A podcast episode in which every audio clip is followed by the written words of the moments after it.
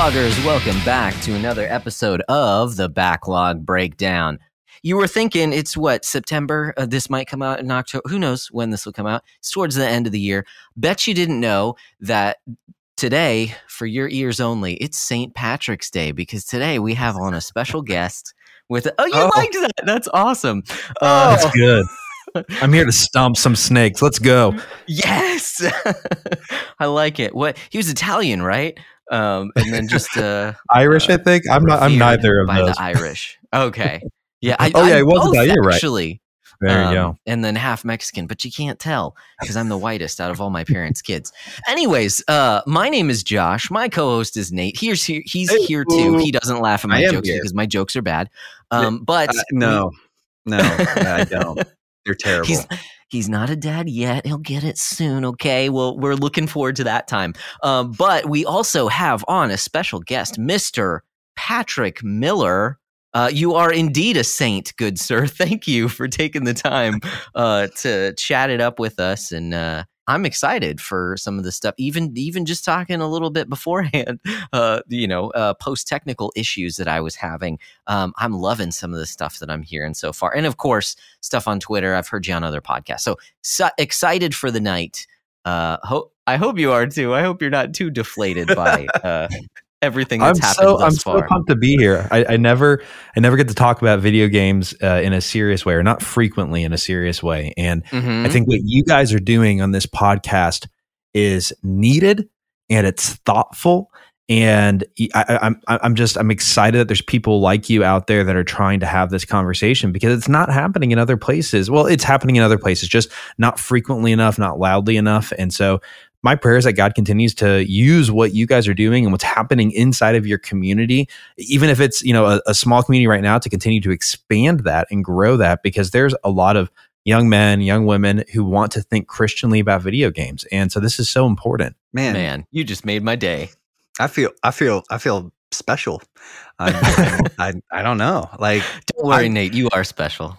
oh, uh, I, I don't like that reference. Um, oh man, that makes me, that makes me. No, that's thanks, man. Uh, that's that's Yeah. pretty high praise. Uh, I don't, I don't respond to praise well. Like, I think that's just that, that sort of like that East Coast like Yankee thing. Like, I don't know what to do with that. Um, I'm just, You kinda just say thanks and move on. Yeah, I'm like, oh, okay, cool, thanks. so, That's awesome. but uh, yeah, we we uh, and and we'll get into this here in in a little bit here. But a while ago, I came across one of your tweets.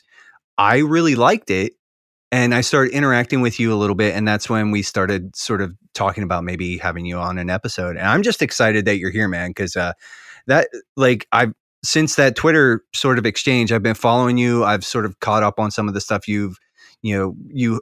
I listened to that episode of uh, is it redeeming productivity with Reagan Rose? Yeah.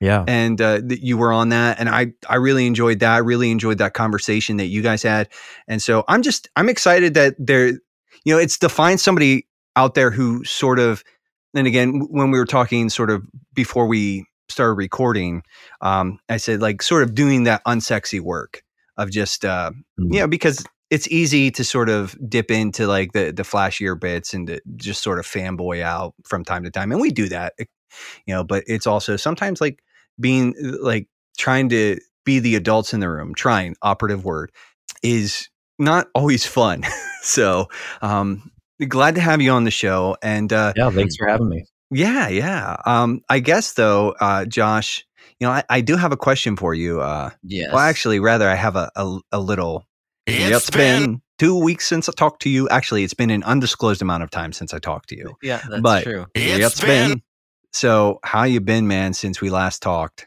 Uh, you, you know, it has not been as long as it usually is, um, but already there a lot has happened. It feels like um, it's been a little bit of a blur since we last talked. Um, so funny story. This is the first time that happened. Three kids in. Um, our my oldest is uh, about to be seven. Our second oldest, our our little firecracker Josephine. Uh, after church, we were hanging out on the playground yesterday, and uh, you know, 10, 15 minutes in, she falls off the monkey bars and breaks her arm. So we go to urgent care, and that that was the first time that uh, we've ever had to deal with a, a broken bone uh, in the family. But if it happened to any of our kids, she has the the highest pain tolerance, and she's been a trooper through it all. It's been awesome. Like I'm I'm super surprised at how well she's taken. I I imagine the next few months are going to be difficult for her because she won't be able to like climb on things and and you know do a lot of the things. And and we also have a little two year old, so we need to keep her away from the broken arm for now. But uh, yeah, so so that was fun. Uh, you know, kind of wading through that and just uh, I'll, I'll, give just a little a little anecdote is when it happened you know she was she was crying and I, I was actually watching her when it happened. So it's not like it was unsupervised. She was having a good time. She just she just fell off and landed a bit too hard and put her arm under her in a way that shouldn't have been. Like it wasn't mm. it hmm. wasn't too crazy.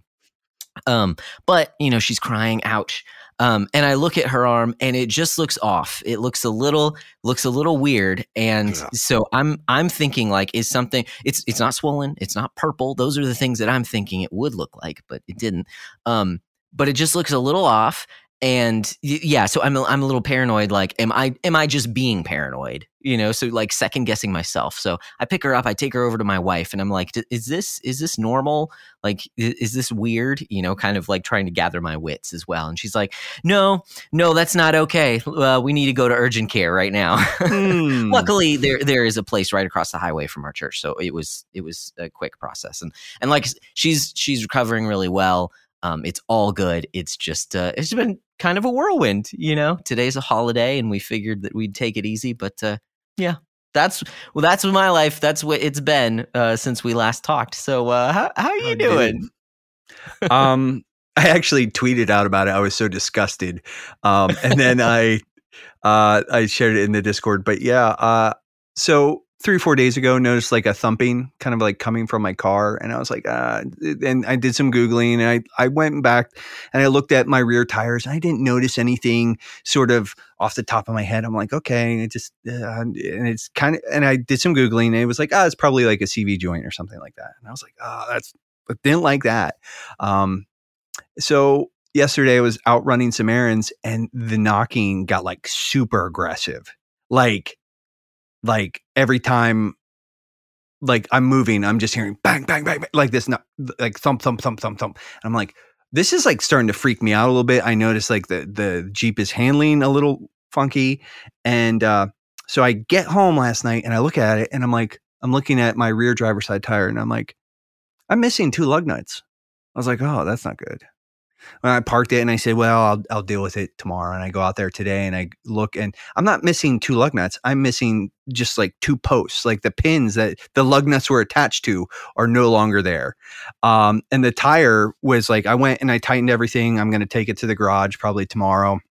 My wife and I are just going to have to like do like the, the one car thing. You know, I'm going to have to take her to work. And, um, but yeah, I about stroked out when I, I saw that and it was like, I was like, oh, cars are awesome. Uh, this is super great. Uh, I'm so glad. But I mean, it, it, was one of those things where, like I said, I, I tightened up the, the other three, got those snug. So I'm going to get it down to the garage. And it was like one of those things, nothing happened, but I was just like, mm-hmm. like, like, but yeah, I mean, other than that, like God's good, man. Like it, yeah. it didn't, the, the tire didn't actually come off. Uh, I am a little worried about damage to the rim, but I'm just for now. Cars are awesome, you know, and uh, but um but yeah but patrick you have never been on the show before so instead of just filling us up or filling us in on sort of how things have been since we last talked to you why don't you sort of take this opportunity to sort of share with our listeners a little bit about yourself like give us like the maybe not so quick version who of is who, who is patrick miller, miller? Yeah, that, that's a great question. Uh, I, I can't wait until Jesus tells me. Uh, but until then, I'll give you the I'll give you the short version, and I'll, I'll, try to make it relevant to this podcast. You know, I became a Christian when I was 19, and uh, like like a lot of guys my age, I grew up playing video games, loved video games. Uh, and like a lot of gamers, uh, hated middle school because I was miserably awkward and felt out of place. And while I played games before middle school, there was one game that I picked up called uh, Final Fantasy VII. I don't know if you ever heard of it. Mm. And I played the PC version, which is a uh, much hated version of Final Fantasy VII. I didn't know that at the time. It, it, was just it was the first RPG I'd ever played in my life. I'd heard of Final Fantasy because I read Electronic uh, Monthly religiously in the school library because I was trying to avoid where all the kids were uh, congregating in the lunchroom. And uh, you know, I had this profound experience playing that game. I, I, felt like I was surrounded by a group of friends that I really desperately wanted to have myself. I, I went through a lot of school transitions, so I think I was at 3 mm-hmm. different schools in three years. And so you know, that, that'll make you a little bit of a loner, especially when you're, you know, 13 and you're growing into your body and all that kind of stuff. And you know, it was, it was a group of friends who were helping each other not just figure out who they were, but they were giving each other hope and they were fighting for something bigger than themselves. I mean, in the climax of the game, I mean, really the game's about survivor's guilt, in my opinion, because every character survives something awful and is trying to wrestle with what happened in the aftermath of that. Uh, whether it's you know Barrett, you know, selling his town out to uh, Shinra and you know having to wrestle with what happened there, but that's that's what the game's about fundamentally. And um, at the end of the game, and I know this isn't a spoiler, and the game's old, so just you know fast forward, I guess, if you're desperate to avoid that. But uh, the main character says, "We're not going to go do this final fight until you find your reason for why you're fighting." And every character explains from their story arc essentially how they got over this survivor's guilt and why they were fighting for the sake of the planet. And each each each answer was different. And, and I bring that up because when when I became a Christian when I was 19, um, I, I was in a deeply depressive place. I, I, was I was lost, and I didn't know why I wanted to live. I mean, just it didn't make any sense to me. I, I, I you know, it's it's kind of a, a, lame story. There was a girl, and she cheated on me, and all that kind of nonsense. Mm. And but she was my life. She was my existence at the time. And and you know, when I lost her, I thought there's no purpose here. And then God surrounded me with this group of Christian friends I did not mean to have. And you know, in my darkest moment, my literal darkest moment, I, one of those friends called me on the phone and it was really a phone call from God where he was waking me up and saying, Hey, maybe there is no purpose to life. Cause I mean, I was just like, we're on a pale blue dot floating through the middle of the universe. So if I, if I end, if my life's over, it doesn't matter because in hundred years, no one will remember me. And if I'm this miserable, why should I keep going? I mean, what's the purpose of it? And this friend called me to say, Hey, I just, I feel like something's wrong. What's going on? And through those friendships that God gave me, it drew me to himself. You know, he really, you know, Jesus with flesh on, he really came to me through those people and he gave me my mm. reason for living, my reason for existing. And of course, that's him and the ultimate hope that sin and, and evil and destruction and everything that's ripping apart our world really isn't the end of the story, that there's a greater end to the story that Jesus has, uh, you know, accomplished the final victory and will return again. And that's the story that I found my life in. And so, you know, it's kind of funny reflecting on this game that had a profound uh, impact on me as, as a kid and how that game, mm-hmm. in a sense, I mean, I didn't think about the game in the moment, but I can reflect on it and say, wow, that same story repeated itself in my own life. And that speaks in my mind, not just to the power of games, but to the reality that we all live in stories and that God is the greatest mm-hmm. storyteller and he has a he has a role, a role for every person. He's got a role for us all to play in that. And what a profound gift that is. So that, that, that's a little bit of my background. I mean, right now I'm a, I'm a pastor, I'm a podcaster, I'm an author, I'm a writer.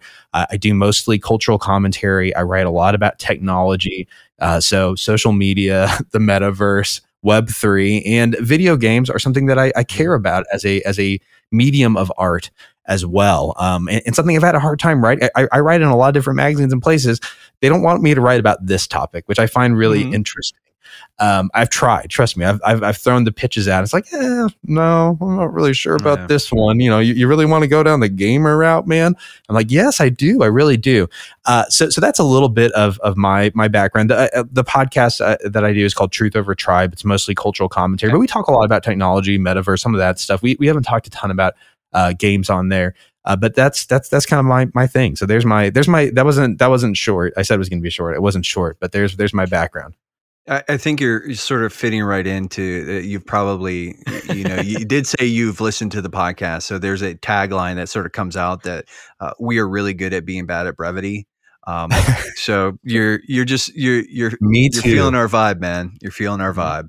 vibe. Um, but yeah, well, like I said, uh, awesome. I had engaged with that th- those tweets, and uh, it's just been uh, yeah, I'm I'm excited about tonight, and it's it's been a pleasure so far to get to know you a little bit tonight. So um, yeah, man, we're glad to have you here on the show. Um, Pleasure to be here. Pleasure to meet you guys. Yeah. Um, it's it's time, Josh. I think there's there's Mhm. another sort of the forms must be followed. It's Oh, time that's uh, for uh, a little bit of a backlog report. Oh, a report. Yeah, I've got my report here. and again, All the things just- to report on. the most technical All the Foley work. things Oh, just to report on. so much good radio, much wow.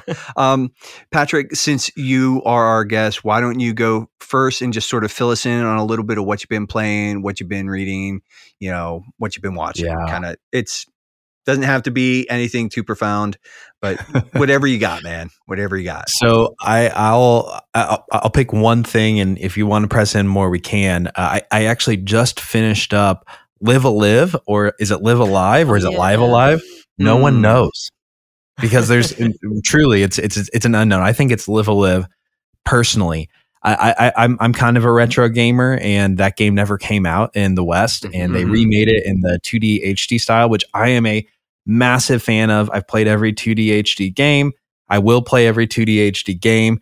And what's fascinating is like this 90 it's a it's a remake of a 90s game that was incredibly experimental in its own time. And today it still feels experimental and modern. It's Wow. really charming. Uh, it's it's unique. You know, you you play as all these different little lives in the game, and uh, each each era they're from different times. Each era is is, is unique, like totally unique. I mean, the, the the combat mechanics kind of function the same in each one, but it's so cool how each era is is very different, and it makes sense because each era was directed by a different person. The stories were written by different Oh, people wow. and and and it's i mean I, again I could, I could go on for a long time about it but i mean it's it's it's it's a fabulous game it's going to be my game of the year i can already tell you Hmm. that personally. Wow. It's it's it's not getting enough conversation. I don't think it's sold very well which is really unfortunate. But if you haven't picked up live a live i, I would just give it high high high marks. Well, I think like I know Logan from TRG has been like sort of beating that drum as well, and uh, Mhm. like some of the the podcasts that I listen to, uh, uh, gaming related, like the people who have played it have just said like nothing but good things. But yeah, I don't think it's going to. I'm not sure it's going to be like a commercial success. It's probably going to be more of a critical darling, but.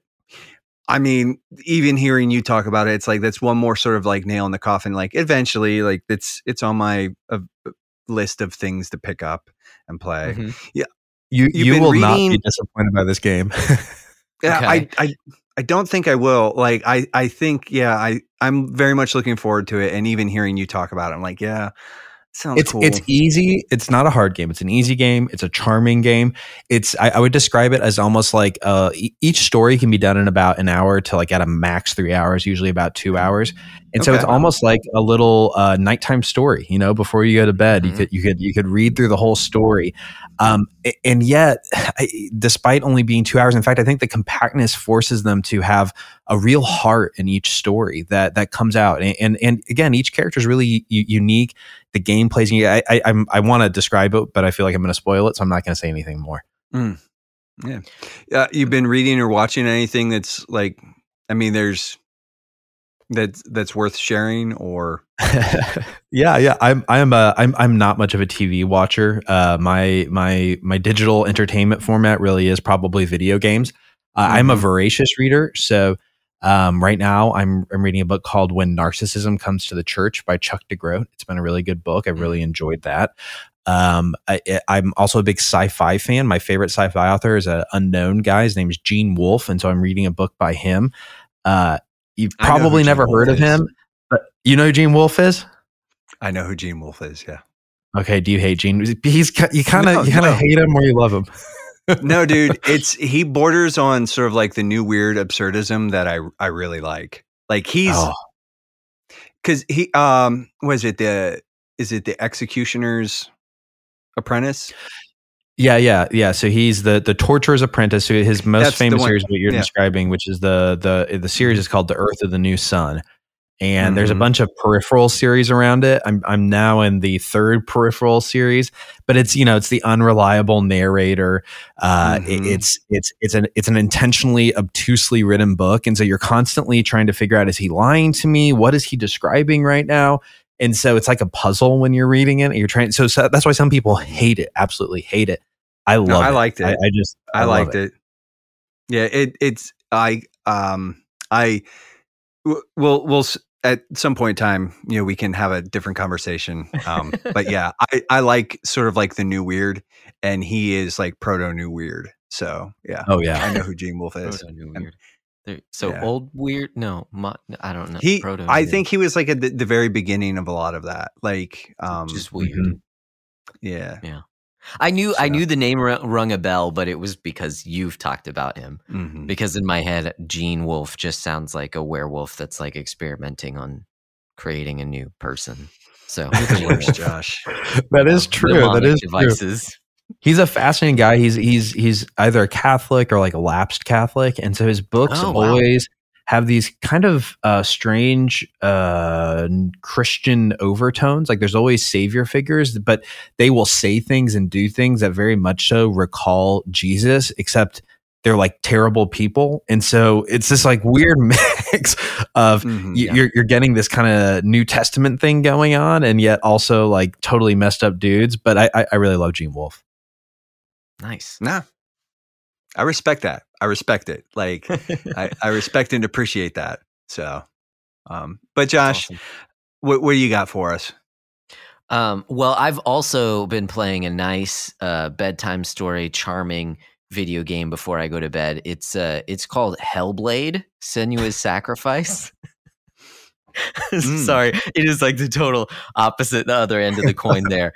Um, and uh, I, I, you know, I'm still not far into the game. You know, just just a little bit in into it. Um, but I, I am cautiously optimistic for where it's going. I just have this big question mark hanging in the back of my head because what it's what it tries to do, it does very well. Play it with headphones, you get voices in your ears. Um, e- th- the sound direction is amazing in this game because these voices are are like verging on whispers, but it sounds like they're speaking right into your ears because of how close they are to the microphone. Um, it's it's just a different sound. It's a very different sound if if you uh, if you know what I'm talking about. So it it is very effective in what it does. The thing that I'm still kind of like on the fence about though is that it's so um surreal the game itself that I can't tell if this is just an analogy, you know, not that oh it's all a dream, but that like it's all in in the character's head or is it only half in the character's head and some of it's real? But if that's the case, it kind of it kind of jerks me out of it because I'm like, well, th- if, if I can't tell what's real and what's fake, like I I don't know. So I'm cautiously optimistic because I do like where it's going, and I don't want to just like you know write it off because of that. Um, and I'm I'm enjoying it because of how effective it is. Uh, but it does leave me questioning, like. Are you trying to pull the rug out from under me? Like, what exactly is happening? I, I don't know what's happening. I'm just kind of along for the ride right now and it uh, is freaking me out a little bit. So I'm, uh, but but I'm enjoying it. I'm enjoying the freak out. So, anyways, not not too far into that one. Um, and then in terms of reading, I brought it up last time, but I did uh, finish up the 2,000 Years of Christ's Power by Nick Needham, that that uh, early church volume. Uh, and enjoyed that as well. It's one I luckily I bought this one on Amazon. I do listen to a lot of my books through uh, through the library, but this one I actually purchased uh, on Audible. So I'll be going through it multiple times because uh, it, it just it doesn't stick all the time. Like you know, you get an overview of early church history. They talk about these people. They talk about the different controversies, um, which is great. Uh, but you know, when you have a, a physical book that you're reading, it it sticks a little bit better. Um, so it was really kind of this first listen through was like an overview for me to get an idea. And uh, I, I talked about it on the last episode, but um, it has given me a, a, a greater perspective for the emergence of different doctrines, different orthodox doctrines, and how uh, one like how complicated they they tend to be. Um, but also how we need to give grace and recognize uh not everyone can come to the same conclusions like for different re- I'm I'm saying like not everyone has has thought these through even come to the table with the same uh, philosophical presuppositions uh so anyways there's all that there we ought to show grace. We ought to point people to the truth. Definitely, hundred percent. I'm not saying be unorthodox. I'm just saying that like if someone doesn't have their orthodoxy all straightened out right now, it's okay. Show them grace. You know, point them towards uh, the scripture, preferably, but you know, the Holy Spirit will do that work. Come alongside them, teach them. You know, but uh, but grace is a big is a big part of that as well. Not everyone's going to agree with you on everything, and uh, we get some examples of some some bad things that happen from the past as well. And if you don't know your history, you're doomed to repeat it, right? So, anyways, I I did enjoy that, and I'll probably be going through it again uh, periodically to remind myself of that as well. Um, but yeah, outside of that, watching some Star Trek uh, uh, Next Generation, so early stuff, uh, and enjoying that. But that's that's about it. That's all I got. That's yeah, yeah, yeah. That that's all it has on this report. So we're we're good. um, and so I'm assuming there's no real updates to your beatdown score then. So no, it has not changed. I'm looking forward to the day when, uh, well, I'm enjoying Xenoblade Chronicles 2. Don't get me wrong, um, but I it did hit me. Oh, I, you know, my playtime's like 45 hours in. I'm like two thirds maybe of the way into the game, so it's a pretty long game. So I'll get an extra point for that one when I do finally uh, cross the finish line. But uh, that's still going to take a little while. Yeah, cool. Cool, cool, cool. Um, as far as what I've sort of been into, uh, well, today I sat down with Deuce and Parker, and we finally rolled. We we beat and rolled credits on Monster Hunter World. Uh, that was it was it was good. Uh, it's definitely like the story is kind of like I mean, you're not you're not playing that game for the story. Like you're playing it to like basically fight dinosaurs. Um, yeah, and like hunt monsters in a world, right? Hunt monsters in a world. Yeah, yeah, pretty like much. That, it's yeah, it's yeah. Um, I mean, I mean, the, the, the short version is I wish that the combat was a little more fluid. It, does feel a little like clunky at times, but there's also supposed mm. to be some weight there uh, as far as like combat and maneuverability. Uh, but yeah, it was fun. It was like it's so I I logged that. Um, scored that out, and then promptly uninstalled it because I had to make room uh, for Destiny 2. Um, yeah, because mm. that's that's sort of that's going into the the co-op pile.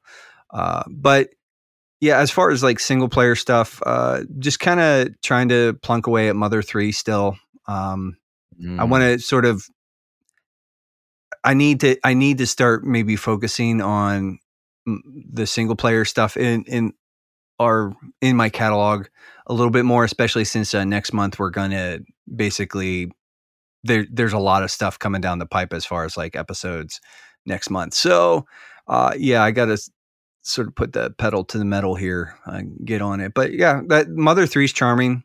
Um, I really do sort of like love that. Uh, yeah, I, I I'm enjoying my time with that. So Mm-hmm. Um, but yeah, my so like I said, I did uh, I did beat Monster Hunter World, and that obviously will take my beatdown score to back to negative five. Uh, as far as anything else that I've been playing, uh, or watching or reading, uh, nothing worth noting as far as watching. Although a friend of the show, Josh Loftus, uh, did say that the uh, the Lord of the Rings uh, on Amazon Prime. He said the first two episodes were decent, and there's kind of been some back and forth on that. So I'm honestly I'm a little fatigued with all of like these properties. I don't know. I don't know where I'm at yet, like with that. But it's like out of all the different television stuff, I might check that that out just to sort of come to my own conclusions. Um, but he he spoke well of it, so eh, I, I might check it out. Uh, but yeah, I'm not really watching anything. As far as reading goes, um, aside from finishing the the Wisdom Pyramid the other week, I've kind of like stalled out, and it's been pretty pretty light light reading. Um, man, Nate talk pretty someday. It's still working through the the the little golden book there. Um, mm-hmm. You know, mm-hmm. chapter three um, is kind of taken. It's just Calvin is he's he's weighty and he's it's mm. like it's like five sentences and i'm like okay now my head hurts and um, mm-hmm. so I'm I'm gonna just like take a break here for a little bit. Uh, yeah. But and you yeah. read Hobbes and come back. Yeah. Well, uh, I'll just at that point in time, instead of reading John Calvin, I'll just go read Bill Watterson, and uh, yeah, yeah, not not feel as bad about myself. Um, but yeah, so like I said, uh, that's kind of just as far as like reading goes. It's it's kind of been uh a uh, little bit little bit light this last week or two. Uh, but yeah, I, like I said, uh, my beatdown score is standing at five. And speaking of the backlog beatdown, uh, if you guys have been listening to the show for any amount of time, uh, well, maybe maybe if you've only listened to early episodes, you might not know this, but the official app of the backlog beatdown, that meta that we run all year long, uh, is GG and it's a great little app for for tracking your game collections. It's basically a Letterboxd app for tracking game collections. Uh, you can create custom lists. Uh, you can rate and review games. You can sort of cultivate a friends list and see what your friends are playing. Uh, we we know and love Charles. We we love his product, and we just think that it's it's really worth a look at. You know, and if you like it, there is a premium tier. Uh, the elite tier, you can for five bucks a month or fifty bucks a year, you can sort of get access to early builds. So you get first crack at new features. You get uh, access to Charles on his Discord server. And yeah, it's like I said, we like the app, we like Charles, and we think that you might like it too. In other things that we like, or at least hope that you like, right? Uh, we have a Patreon, and if you've done the the the the sharing and the caring, and you've subbed, you've rated and reviewed us, um, we would really you can and you want to go a little bit further right? You don't this is totally optional. We don't want to like sort of press anybody into this. But you sort of like say hey i really like josh and nate. I really like what they're doing and i want to support that uh, and maybe like have a little bit more access to them uh, you can sub to our patreon for as little adult as it for as little as a dollar a month. You can get early and uncut access to every episode. You can get a video feed for every episode. You can get well, access to us through the Patreon You get an exclusive role in our Discord server. Yeah, and uh, you know, I don't know. You you get the the satisfaction for the for the the price of less than a cup of coffee a month that you know you're really helping out a couple of dudes who yeah are just trying to do something worthwhile. Mm-hmm. Um, Lastly, you might even be able to force us into playing a game because that's oh, happened a few times. Yeah, that actually just happened, and it's a lot of what's going to be coming over the next couple months is as a, a result of that. But in other things that we like to sort of like maybe throw our weight behind and at least put on your guys' radar, uh, Patrick wrote a well wrote a book, and it's being published imminently. Um, and we thought that we'd give him the opportunity to plug it here for you guys to maybe check out. So, Patrick, Tell us a little bit about your book, man. yeah. So the book is called Truth Over Tribe Pledging Allegiance to the Lamb, Not the Donkey or the Elephant. And uh, the book is, as the title suggests, it's about tribalism. I, I, I think whether you are on the left or the right or somewhere in between, you've probably had some miserable experiences with tribalism in your life. Maybe it's anxiety that you feel at work because you can't be honest, or because you see there's a crusade happening against someone and you want to stop it, but you don't want to stand in the way. Uh, maybe you've seen it break down family friendships or people that you really loved and cared about, but now you can't connect anymore because you're just not on the same side of the political aisle. Whatever it is, I think that the church should be at least one place where tribalism doesn't reign supreme. It should be the one place where mm. Jesus reigns supreme.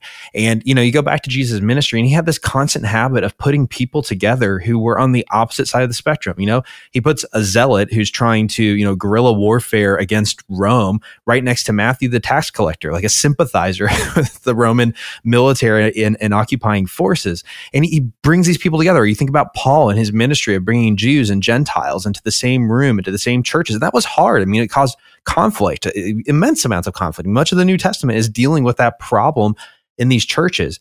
And I think that the church, the way that we can witness to the power of Jesus over against the broken structures of the world is by being the place where he is in charge, where bridges are built that can't be built anywhere else, where a Trump supporter and a Biden supporter can be in the same small group. They can worship alongside each other. They can say, what we share in common is more important than what separates us. And that is the heart of the book. We're trying to start a movement to end tribalism in the church. It's not a book trying to tell you which way you should vote. Uh, that's that's not the goal at all. The, the goal really is to help us become a, a people, a group of people who put Jesus ahead of everything else in our life, including our political allegiances, which are increasingly becoming the idols of our era. Mm-hmm. Dude, sure. And and just so the, the, listeners are aware, I don't know if this will count for toward you know. To, I don't know if this will help you or not, but I did tell Patrick earlier that I already pre-ordered a copy on my Kindle, so I'm I'm looking forward to this, and I would just maybe encourage you guys you guys to sort of you know put this on your radar and maybe check it out. Thanks for pre-ordering. Yeah, I, I, hope I hope people like the book. Yeah, I'll need yeah. to I'll need to do that pre-ordering as well so that we can have a, a discussion about it too after it comes out because that sounds that sounds pretty awesome. Uh, yeah, we were talking a little bit before uh, the the podcast started, and I think that is just uh, what a perfect topic for right now like for our era you know there's there's tons of books that you can read that have great information that is not very um, applicable nowadays or, or it's it's it's great to just store away maybe you can make some connections here and there but this is like we if you've been listening to our podcast, we talk about this a little bit every once in a while as well of just how uh, we see this in the video game space, right? you get the console wars uh, for for no good reason because frankly consoles have never been as similar as they are today uh, but that's another soapbox we don't need to go down um, so yeah. I, I, think yeah i think this is going to be great um, especially just how well i was going to say gospel centered i know that's a loaded term now uh, but how how you're focusing on jesus and how he uh, unifies people as well that's awesome. So I'm looking forward to it too. I just need to go ahead and uh, push a few, t- tap on my phone for a little while and pre-order it as well. yeah, we're we're excited for the book to come out. And uh, while we don't talk about the console wars uh, inside of the book, tribalism really is eh, hardwired in, into humanity this side of the fall. Mm. And, and, so, yeah. yeah. right now, political tribalism is a thing that I think needs to be discussed. But I can imagine that 10, 15 years from now, it's going to be something totally different. And yeah. Eh, that, again, it's a book about tribalism. Yes, we have to get into politics, but we're not trying to uh, prescribe your politics. We're trying to give you really practical steps in your life that you can take to uh, turn down the temperature on the political discussion and build bridges yeah. with people who are different than you. That's awesome. Yeah. I, well, like I said, we're, I think, you know, Josh and I are both excited about that. And, uh, you know, I, I, I, sometimes I get like into my like old man yelling at clouds kind of mode and I get like a little cranked up about something. And like, yeah, I just want to like go like shake all the kids on the internet and, you know, do, mm-hmm. do all the, the old man things. But I'm I'm excited about this because I think generally generally speaking, it is something that there's a lot of just divisiveness all over the place. You know, especially prevalent on social media, and in a lot of ways, we need like social media isn't real life in a lot of ways, right? But it's also like if we can sort of recapture the ability to just have civil discourse, you know, again with just people around us, like I'm I'm all about that. So yeah, yeah I, I it's, you know, it, that we, we hope we make a tiny dent in that conversation. And, and I hope, like you just said, it does produce more civil discourse. I, look, social media and the internet is generally speaking an awful place, uh, but that's also precisely the place that I think Jesus would have us go. and so, mm-hmm. if we can model how to disagree charitably inside the church, I mean, you just brought up you know theological debates in the book that you're reading, and mm-hmm. uh, you know the church has a long history of very heated arguments over theological topics, and so there's a place for that. Uh, and yet, I, I, I, think the examples that we want to follow are, are not those you know who said we're gonna you know burn people on the stake or the Spanish quit. You know, like there's all these different approaches to how you're going to handle these dialogues. And that's what we're advocating for is a charitable discussion where we assume the best about each other. We don't mm-hmm. uh, deploy a hermeneutic of suspicion. Uh, we show, uh, you know, like just like basic Jesus stuff of, you know, humility and gentleness and meekness, that, that kind of stuff that he calls us to, loving our enemies like I, I, think if that characterized our dialogue and our conversation we'd have really fruitful conversations and we'd actually convince and persuade people that he is who he said he is mm-hmm. no right on um, well shifting gears and sort of moving into something that is not nearly as uh, uh, sober as that um, you know, let's let's sort of just move right along here into the the main topic. And so I've I've referenced it. I've referenced it. Oh, Nate talk pretty. It's going to be so good. Much wow.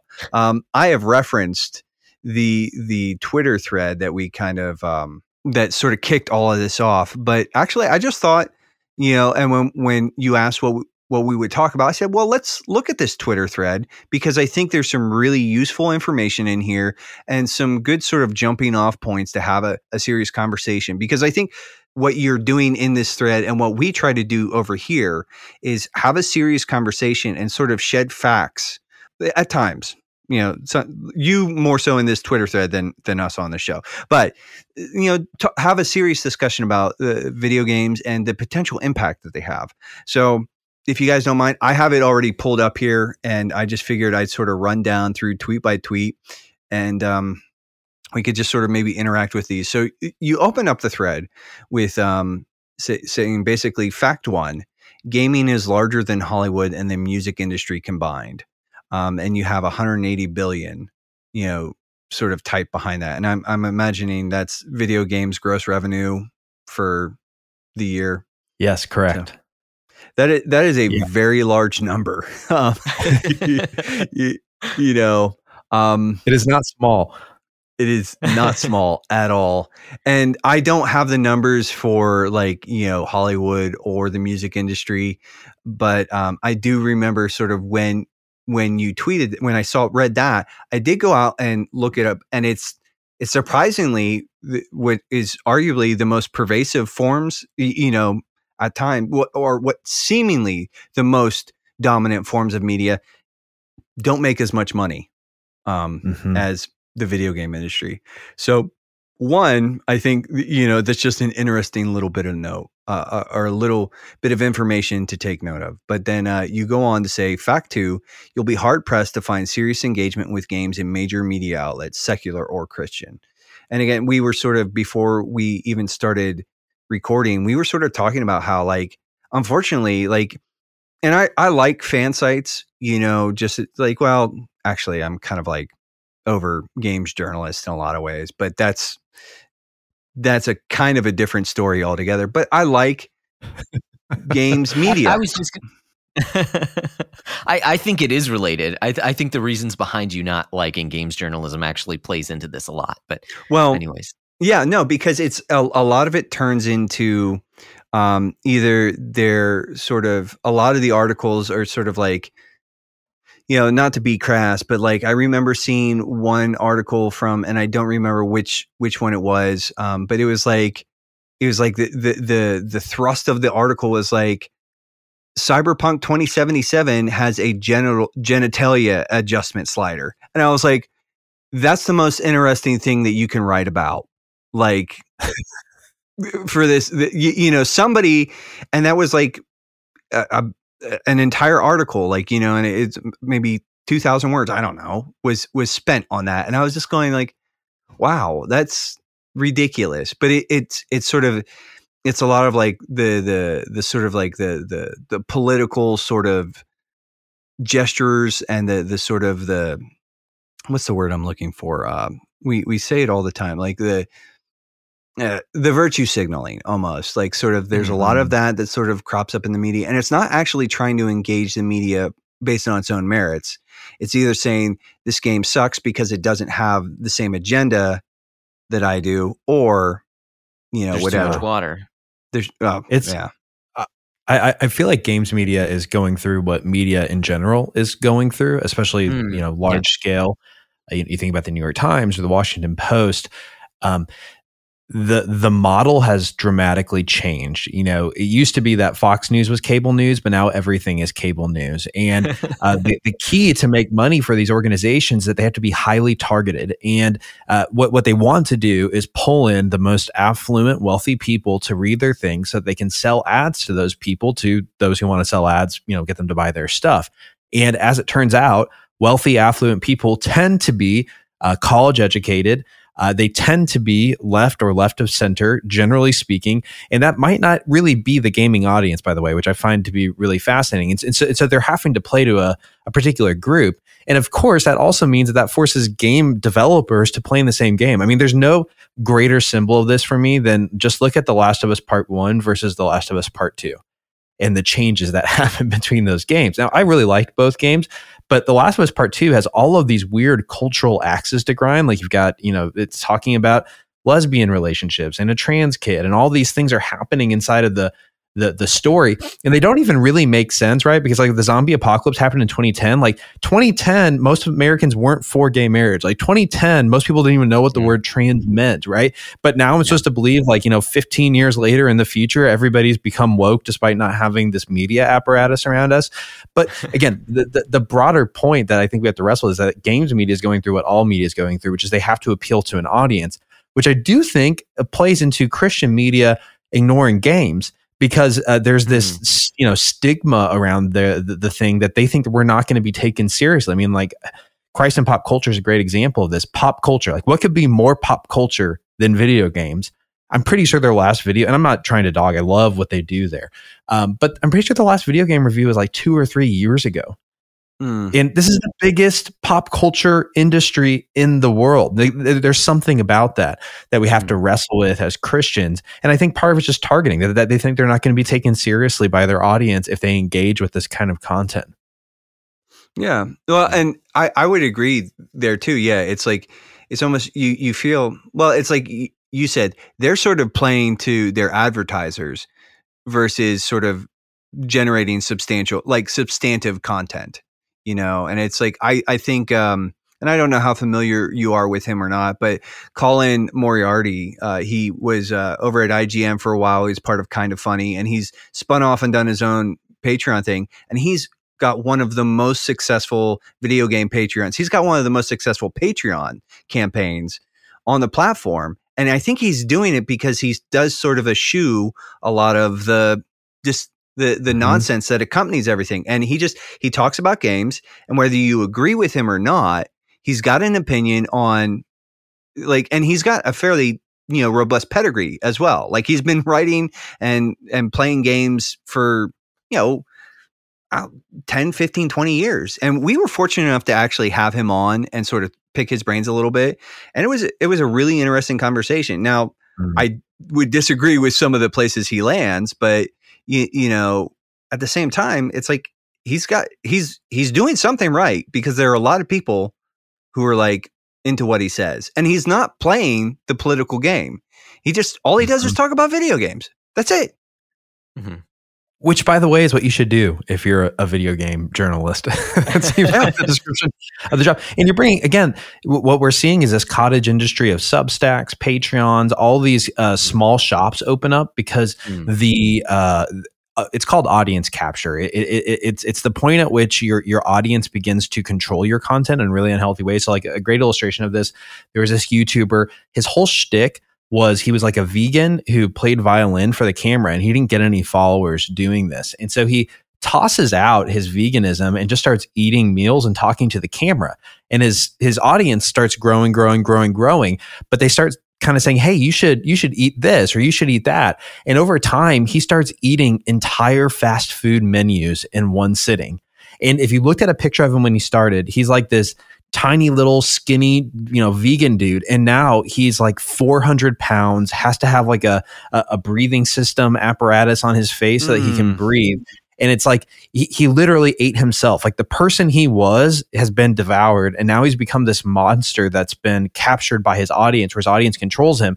And again so it's like you're playing to advertisers but you're also playing to the audience. And if the advertisers want a, a, a elite educated certain kind of you know the high spending audience guess what they're going to play to?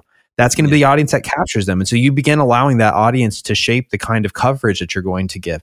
I think it's ironic with video games because, you know, the video gaming community is, is not what I would describe generally as a highly progressive community. But if you look at a lot of the major outlets, that, that seems to be the direction that they're, they're going. Yeah. Mm-hmm. Yeah.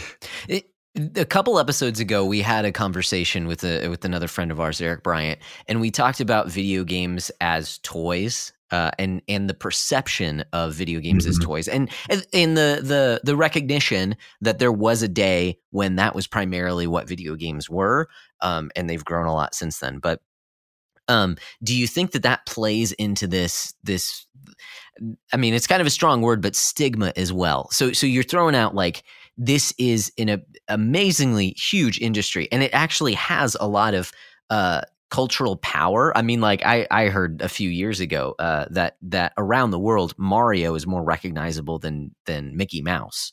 You know, so, mm. something like this, and that Pokemon is is you know the the highest selling franchise of all time, like intellectual property of all time. Uh, you know, th- things like this where video gaming is actually a lot bigger than we tend to recognize. Um, is there? Have you found reasons why it carries this? Um, in in that sense, I in the sense that I, I brought up the conversation, um, I, I would say there is a bit of a stigma that it's childish, that um, that it is more of just it's a toy for for younger mind for man children, you know, mm-hmm. something like that, as opposed to something that most people at this point kind of engage in that that is in a, a, huge industry that is a culture shaper in in certain ways. What are some of the reasons you think people don't recognize how ubiquitous gaming is? Yeah.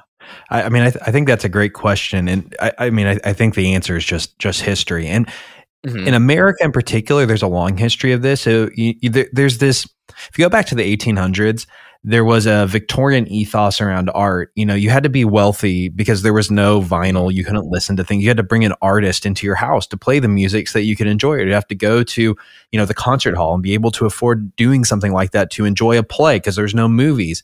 Um, and and as i mean this is where pop culture came from was there was this slow technological transition where now all of a sudden i could listen to something inside my house or something could be broadcasted onto a tv or um, even in fiction right? Like i could get because printing became cheaper and cheaper over time i could get a book for really cheap. This is where we get the term penny dreadful. They weren't dreadful because they were mm. like pornographic books. They were dreadful because the you know highfalutin victorian society thought themselves above that kind of culture. Mm. And so in mm. America, we, we, have always had a kind of mixed relationship with pop culture in general. Um, and then I think you add in another element, which is that America has always had this. You have tech utopians and tech dystopians. You know, so like when the Industrial Revolution happens, you have people who are trying to burn down uh, these these these uh, these factories because they see them as an existential threat to their their lives and not just their livelihoods. They, they think it's changing the way that, that we live. And, and so you, you you have a, a pop culture's anathema. It's immature. We have this dystopian thing, which especially has gotten into Christianity uh, Christians are very skeptical of technology in general. And then you fast forward to, you know, the 70s and 80s and you look at where this stuff came out of and I mean it literally came out of toy and game manufacturers. You know, Nintendo mm-hmm. was a card yep. game company that mm-hmm. made this little, you know, gun thing for for game it was it was it was a child company, right? And and again, the the the world that all of the early video games came came out of were were largely, you know, you'd go to a bar and play I forget what it's called, the the game where you shoot the ball up into the thing um, and it's got the oh, little paddles.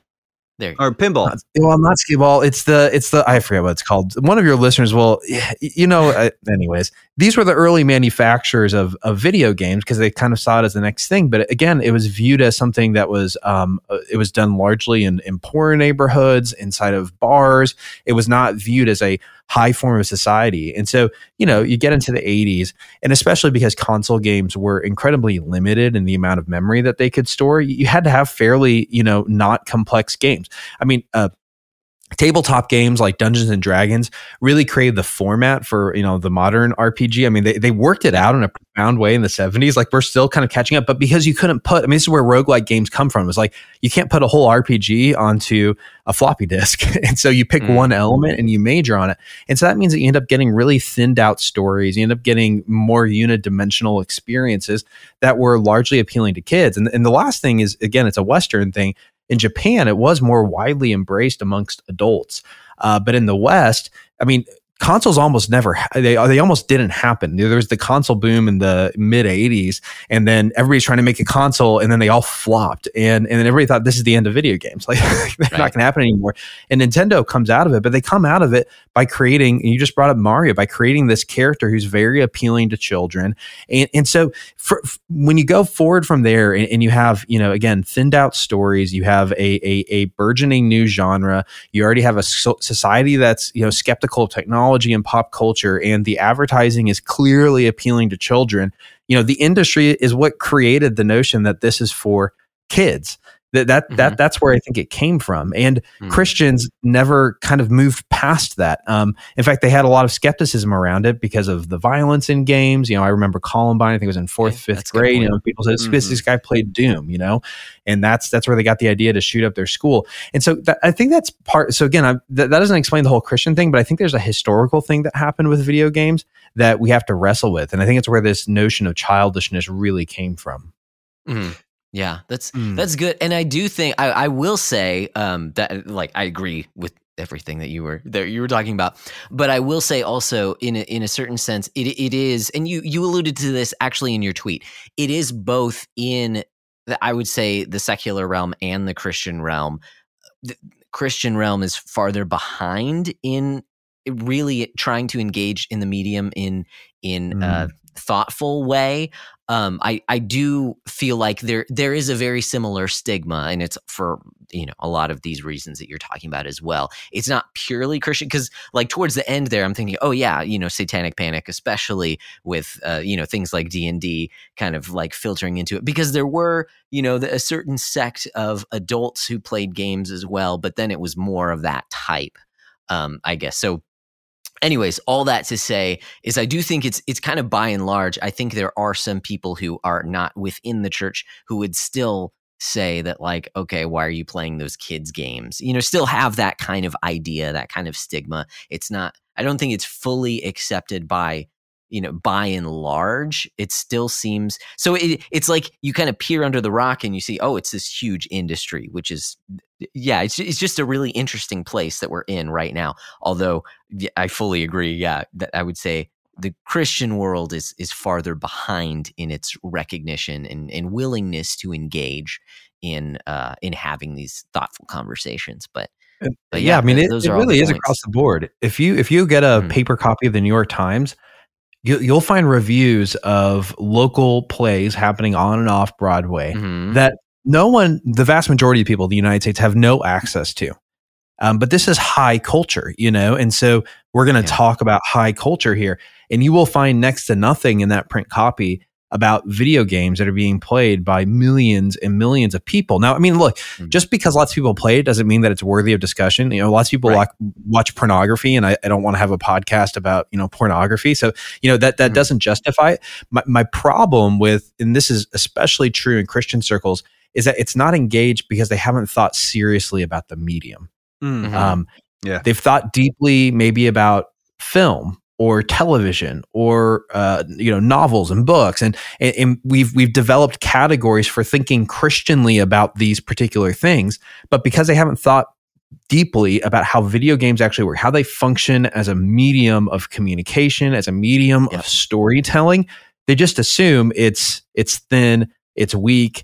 And you know so that's why i love talking to people who have this view. I mean if i know them in person i'll bring them over like hey i'm gonna i'm gonna make you play this you know the first 15 minutes of this game and then you tell me if you think this is a thin medium for storytelling you know? Yeah. No yeah. and i think that's that's sort of like you know that's you, well, well we'll sort of move on ahead here because you actually did sort of bring this up in, in a twitter thread. You said if you meet a christian cinephile who writes reviews of the movies she, he or she will be taken seriously. If that same person reviews a cultural artifact with much broader appeal i.e video games she will get this. And then you had this sort of uh, one you used a new girl gif and you know I, I my wife and i have enjoyed yeah. new girl Zooey um, deschanel looking askance like oh oh gosh. like oh like oh that's that's We're having this uh, conversation huh? yeah yeah that's uh mm. there's the back door yeah kind of like looking for for the exit um but I would sort of say like I think part of the the the general problem is is that exactly like is that a lot of even like you know sort of harkening back to what we were talking a, a little bit uh, about a little bit ago a lot of the conversation conver- oh geez. Yeah i'm falling apart here. A lot of the conversation surrounding games in general on, on christian and secular sides is pretty immature. It's juvenile. It's sort of it's trying to sort of it's not taking the medium seriously. Whereas y- y- you know and because that's kind of what sells. That's what gets the most attention and but if you have someone who is trying to engage it and again you know trying to just engage the, the things a little more critically it's it's not as much fun it's not as soundbitey it's not as whatever and so a lot of times like you know at church sometimes i'll talk about uh I, I talk about I don't talk about my podcast a whole lot. It's not because I'm ashamed of the work that we do. It's just I know the response I'm going to get, you know. And it's it's not to sort of You can say you're ashamed of me. no, That's okay. uh, like don't to. yeah, that's oh man, uh, that's a whole different uh, ball of wax there, buddy.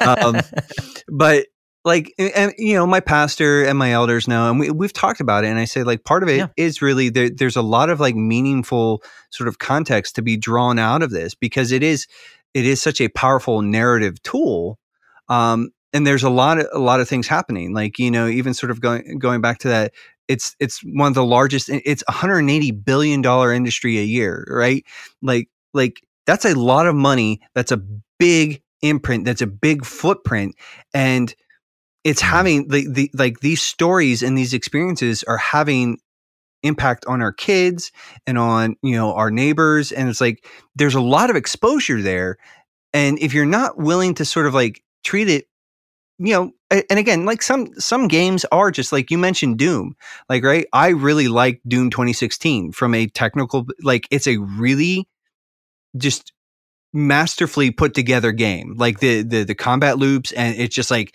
it is like it's just a dopamine terror rush that um but right? And it's like yeah i i think doom eternal the the sequel was actually called uh murder chess. Um you know i don't know how you murder demons you know but anyway you know you're killing like monsters or whatever and there's like but and so like yeah that's like sort of dumb fun in a way you know it does require a sort of a technical prowess like a, an ability and there's there's and i appreciate the design behind it but i'll like say narratively it's kind of like empty. But there's other things like you know you mentioned the last of us and the last of us part two.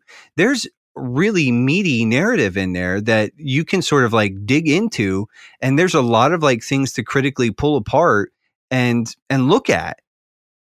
But you can't do that you, you know I, I one of the most interesting things that I've, I've seen is that somebody actually compared the last of us part two to schindler's list and and a lot of people freaked out and it was uh i'm trying to uh, jeff Cannata.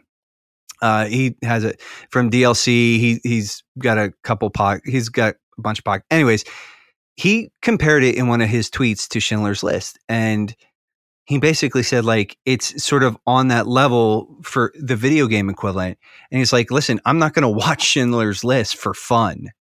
I'm going to watch schindler's list because it has there's there's a beauty in that and there's a mastery in it and it has things to say to me. And he's like and i play Mhm. the last of us part 2 for the same reason. There's a beauty in it there's a mastery in it that's sort of like you see the creative genius behind this team and it has things to say. And Yeah, it's got profound things to say. And Hmm. I think you know that's that's the part that drives me nuts is is is if if you haven't engaged with the medium, you're not going to realize that. Um, you, know, Mhm. the, you know, I said I like to let people play the first 15 minutes of a game and then see what they think. The game I have them play is The Last of Us Part One, mm, um, for a number of reasons. Number one, if that they haven't played 15 games minutes is heartbreaking Yes. It's everything about it is different, right? So, I mean, like if, if you grew up playing video games, first of all, the character you start with is the hero of the story. Uh, so you, you open up the game and you're a 13 year old girl. Um, well, you know, in my life, I never played as a 13 year old girl in any video game. And Mhm. I'm, you know, it, and it's masterful, right? Because she's walking through the house and she's seeing pictures of her and her dad. And you put together that something's happened to her mom. And you can tell that there's a special relationship between her and her father because she's got memorabilia of him and she hears this voice. There's all these things that are coming through that are showing this special relationship. And then, you know, obviously out of nowhere, you start hearing these zombie voices and gunshots and he breaks in and it's terrifying because you can't see anything. And, you know, most games you're able to fight, like, but she can't do anything. you know, like you're completely unable. And you jump into a car and like basically all you're doing is reacting, reacting, reacting to thing after thing. And as it goes through, you, you're just, you're falling in love with this relationship between her and her father. And this, you know, maybe it's because I was a new dad at the time too. Like I felt this profound protectiveness. Like I have to protect this girl and I'm playing as the girl. And of course, in the end of the first 15 minutes, she gets shot and and killed and he can't protect his daughter. And i i'm not kidding i bawled i wept. I didn't i didn't know anything about the game. And so i didn't see it coming you know so it just completely hit me caught me off guard. And it sets up you know the the entire rest of the game which is you know essentially a you know a little buddy game with profound themes around what is a parent what is a child what are human relationships what makes us love one another. You know what what happens when we're you know when we've survived a, a, a trauma and and we need to build relationship but we can't because there's something that's still broken. So it's like all these things that we all wrestle with in our life. And you're going to tell me that's not a serious genre? Like, like there's nothing serious happening here? You just play that first 15 minutes and it will turn you around and so again that's why for me this that's a conversation i want to have i want to talk about the medium um, and the, my last little thought there is you have to talk about it as as its own medium because you know some people don't like lots of they call it like playing a movie or something and that drives me nuts because I don't I don't think you're you're playing a movie in the game. There's parts that feel like that, sure. Um, Mhm. But like part of what a game does that is unique from uh, a film or reading or any other entertainment format is the feedback loop between player and game. It's the ability to enter Yeah. into the game, you know, in, into the game feel of I move the controller and something happens on the screen, and that actually affects you in a different way. It's a different format of storytelling that you will never experience watching TV. And so again. If you want to take Right. the medium seriously, you have to reflect on how it actually forms and shapes the individual playing it and, and the power that comes from that. Yeah, Yeah, definitely. I mean, it's like in the most basic level. You remember choose your own adventure books when you were a kid? It's like that is different than reading a regular story. You know, just Mhm. just that little bit of interaction there. Um, and and especially for games that are trying to uh, put kind of pr- that have profound themes in them. Um, I, I think it makes it all the more impactful that you were a part of that experience, that you were bringing some things about in the world. Yes, of Yeah. course, it's an illusion, um, but so is every character you've ever read about in a fiction. But you know what I mean? Like, so are uh, no the. Pevensie kids in in uh, the Narnia trilogy. But you know, they're still awesome characters. Like, Yeah, like what, one example that comes to my mind with this, uh, I, I've shared this on other podcasts, but it's I've already said I love Final Fantasy VII. Um, spoiler alert! But if you don't know this spoiler, you've you don't know anything about video games. uh, the in the center of the game, the the the the main character's love interest, Cloud's love interest, Aerith, she is killed by by Sephiroth. But the scene leading up to that is um, you're playing as Cloud, and at this point, Cloud continually loses control over himself. Uh, he, Hmm. he he seems to be able to be taken over by the villain in some sense. Which okay, like as a sidebar, like how interestingly Christian is that as a worldview of like you know Roman seven. I you know I can't do the thing that I want to do, but whatever. Let's just set that aside. and um, what happens is she's she's on this pedestal praying, and Sephiroth's taking Cloud over, and he's clearly directing Cloud over there to kill her. And this is the only point of the game where you can't tell Cloud where to go, right? So like if you press any button on the controller, if you move him, he takes another step towards her with his sword, like ready to kill her. And it, I remember in the moment playing the game, like I don't want to kill her. Like what? And I'm like trying to go backwards, and every time I press backwards, he's like going forwards. I'm like trying to, like, I don't know what to do, and everything I did, he's moving closer and closer and closer. And it's like I, I'm fi- I'm literally fighting with myself. I don't want to do this, and then you know he somehow stops right at the last second. But just stop and think about that. I literally had to enter into. He didn't want to kill her. He didn't Mhm. want to do this thing. And the emotion in that moment of, I don't want this thing to happen, but there's nothing that I can do to stop it was actually escalated by the feedback loop that was happening between me and the character on screen. That is profound storytelling. And you cannot get that Mhm. by watching the movie version. You cannot get the experience I had of, I don't want to do this, but there's nothing I can do to stop it. You cannot have that. And so again, like that's where I'm saying, like you have to, you have to, you have to talk about it as, as a medium, as a genre that is unique and can do things that other genres simply can't do. Mhm. Well, and it's it's interesting that you talk about like the it's basically the player's agency sort of at- Mm. at- is is is kind of there in that moment because that reminds that sort of that moment there where you're talking about cloud and sort of like every step is even that's even more sort of like forced mechanically on you because it's like any interaction pushes you forward like with the controls which and and to to sort of a, a similar moment uh, if you've ever played bioshock is the the would you kindly reveal where it's like there is this moment where the game just sort of stops. And the only way to move forward is to basically sort of give in you know on on a like it's sort of not really fourth wall breaking but like it interacts with the player in a way. It says like the only way forward is to basically sort of submit to the this sort of what the game's sort of been telling you the whole time. And Mm. the the intensity of that moment wouldn't like if you're watching that in a movie that's you're gonna be like oh whatever. But the fact that like it's the player's agency like i'm the one who actually is like pulling the trigger pressing the button. I'm the one driving this forward even though i don't want to.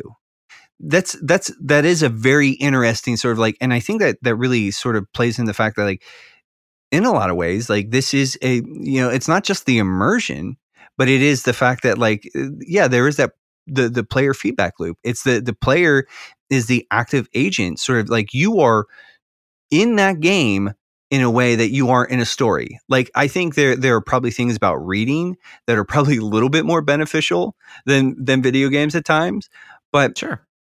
video even reading to a certain extent is pretty passive. You know it's a little more sort of like creative there's, there's a lot more creative input versus like watching a movie but like you know because instead of like you know ripping out like you're building the worlds in your mind you know whereas you know you're watching the screen. It's built like there's set design and visual effects artists have all they've built all that out for you. Like you're building your own soundtrack you're building your own actors you, you know when you're reading something you know coming at it sort of like that we call it a naked playthrough sometimes in gaming where it's like you you don't you don't look at anything you know you know but like there's the when you come out at a book the first time like and you've got it's just you and the page like you're building that but like and so you're not quite doing that but you, the way you're interacting with it there's a- you're a lot more almost physically tied or not uh physically but psychologically tied to this game Mm. it, versus the way like because even in the book like you, you mentioned that you're reading gene wolfe yeah there are questions in there that narratively he sort of like gets you the reader to sort of engage in but at the same time like there's still only one path through that book. You know there's no point like unless you just put the book down it's like he's you're going to go through that story the way he's told it and when when you know somebody's interacting with a game in a way there there are especially like there there's obviously linear experiences right? Like sometimes the story is the story is the Mhm. story and the way that you experience might be different than per- person x y and z. And then there's the whole issue of emergent gameplay with things like skyrim and stuff like that. But i i think like we sort of we do undermine or under underestimate the the weight and like the sort of like the the the sort of again I'm going to use the term the weight that this sort of puts on video games and and and the way that we play them is that sometimes like I think that you know you mentioned the the scene with Aerith like that like a profound moment where it just sort of hits you like you you know and you're just like I don't want to do this and you know that that puts you in that headspace and there's I think uh, all this being said, like it's just interesting because like there are books and and and and songs and things that sort of capture those moments too. But like for me, the one of the games that like I love Shadow of the Colossus. Um, that's like one of my favorite games of all time. Um, that's more of a sort of it's a design thing more than anything, uh, just because it is designed by subtraction. But the game that I, I would sort of say most recently had the, the largest emotional impact was I played uh, God of War, the God of War reboot um, from back in uh, 2018 or 2016, whenever that was. And the sort of to set the stage, like we were fostering two boys with the intent to adopt them. Um, and that did not, that went sideways.